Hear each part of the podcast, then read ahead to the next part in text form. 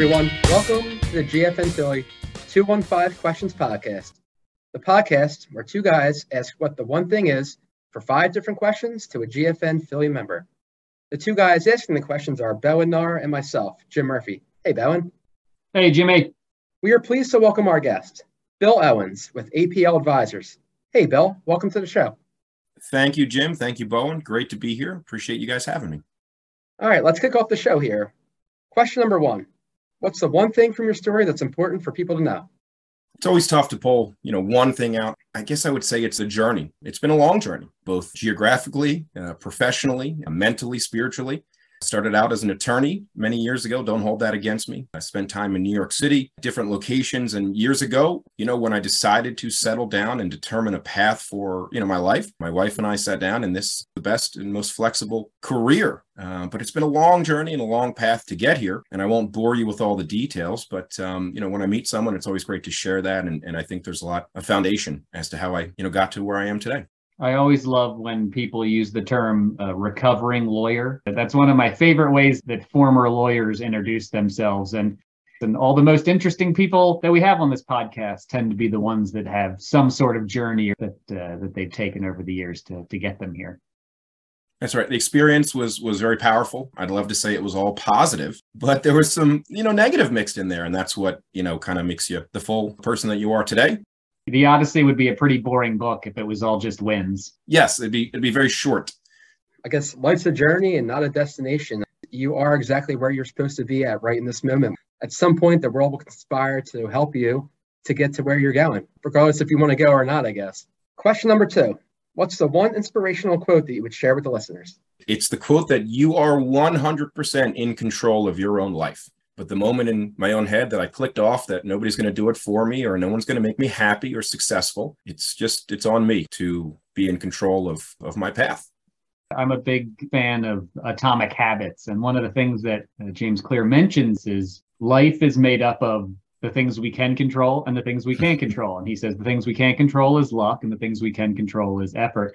The people that spend most of their time focused on the things they can control, the effort, what they can actually put in and change, ultimately tend to be the ones that are the most successful. And even if they aren't the most successful, they are almost always the ones that are the happiest. I really like that quote. That's a great one to share with the listeners. And you put it in such a great way. I mean, that's a scary life to, to focus on all the things that you can't control.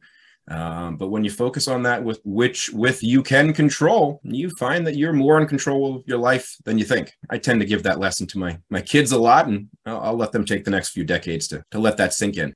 Yeah, is it the 5 a.m. club, Bowen? I think it accepts everything and expect nothing, right? And I, I think that's a, a, good part of it. And, and maybe that kind of circles back to your first comment in life where you started out doing one thing and you're doing a completely different thing now that's making you more happy.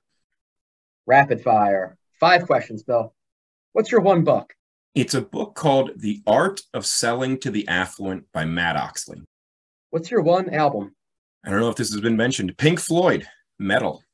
What's your one vacation destination? Honorable mention Hawaii, but Avalon, New Jersey. Go with what you love. What's your one TV series?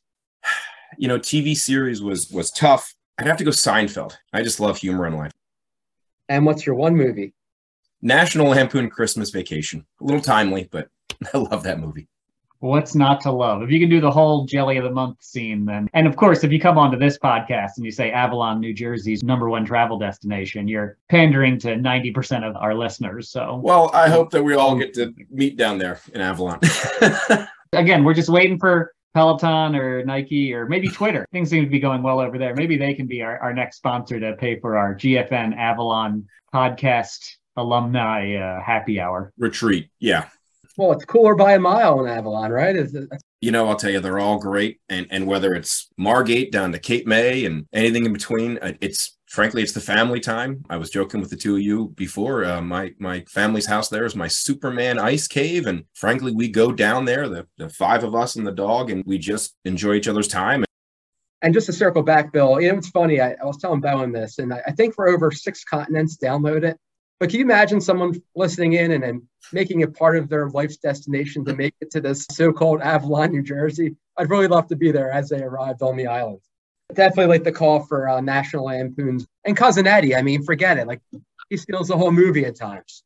you know, I'm Clark Griswold. I'll, my, my, my wife would, would say that. I mean, I, I am. I'm a family man. And, uh, you know, listen, Shawshank is an amazing movie and Godfather and all that. Uh, maybe it's the time of the year and I'm filled with the holiday spirit, but um, that's like the epitome of everything going wrong, but to have the, the best life. So, in a way, that's sort of what life feels like sometimes. Question number four What's the one charity or cause that you would recommend to the listeners? So many great ones. Um, CHOP, uh, Children's Hospital of Philadelphia. If you're a resident of Philadelphia, you always say it's great to have it around. I hope we never need to go there. Uh, unfortunately, uh, my family and our third child has uh, been there often, and we're there every three months, and they are amazing.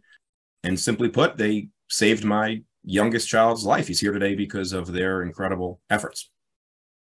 Near and dear to your heart, and a worthy cause even without that. I CHOP actually was a client of mine a million years ago back in the mm. day. And I remember they were giving me a, a, tour of one of the facilities that we were supporting from a the finance perspective. And they were just like, the care that we provide is the greatest care in the world for children. Like, I mean, the facilities they have are second to none on this planet. So absolutely worth giving the the money so that they can spread the love and help even more kids absolutely true and, and when we went through our experience and we looked up the you know the specific illness and it's a it's a genetic disorder uh, you know as it, it turned out the uh, world's leading expert on this genetic condition is housed at CHOP i mean they, they do an amazing job and any donation there is to a, an amazing cause well i know this may not come out by tomorrow but tomorrow is giving tuesday so even though this might be a little late by the time this gets out on the uh, airwaves you know, maybe pause the podcast or let this run, then hop right on the CHOP website and make a quick donation. Uh, you will help a family in need. The care is second to none. You put it perfectly. You're, you're blessed to be here. Um, you hope to never have to visit there. We all have neighbors or friends or family members that work at CHOP and they all do, frankly, God's work a lot of times. So, you know, hats off to the entire staff and organization. And and the last question: What's your one tip for building a meaningful connection? you know, ask questions and listen. We rarely take the time to find out what someone else is like. We're always waiting to make the next comment. I take great pride in really talking no business for a long time and maybe getting to know somebody a little bit deeper, their family situation. Like what's their background? We talked about it earlier. What I think they call it active listening is the the professional term. You know, the old saying, I guess, is you have two ears and one mouth, use them in proportion and uh, you know, let people really tell you what's important to them. Don't try to tell it to them. I'll rip on young people because that's mostly what I and who I was training.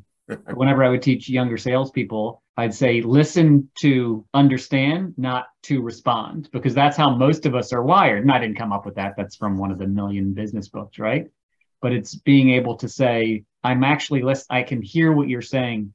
And it would always crack me up. You know, it's morbid humor, but someone would sit, be there and they'd be like, and then unfortunately, that's that's why I was off yesterday because you know my my dog was sick and we had to take him to the hmm. vet. The moment they stopped talking, I would be in that meeting with that new salesperson, and they would go, "Awesome!" So, and it's just like you're just you're not you're not picking anything up. You're waiting for the noise to stop so you can tell them the amazing things that that you had to say. So the concept of having a sort of a meeting of the minds to me on a professional or even a, a personal level is so important I, I, use a lot of humor and I like to know about your your family and you know your your pets and things like that because it's important to me. So if I find people where that's important as well, that's a great connection. You know, I love to golf and spend time with people where you kind of have time to talk, where there's really nothing going on. In today's world, we we we want to text or Zoom and all that's great, but uh, usually you just focus on business, right, or or the matter at hand, and sometimes we lose that rapport, right, that that glue that keeps us all together. So I guess what I'm saying is I love golf and I love talking on the golf course with my clients and asking them a lot of questions. so Bill, we'll all be eagerly waiting for your invitation this spring to be uh to be out in the local golf course here in Philadelphia, right? Yeah, I picked a good time to have this podcast right as the season is wrapping up. That's right. Um, but no, ab- absolutely. Uh, most people would say I talk a little too much in the golf course, but that's okay. That's a good problem.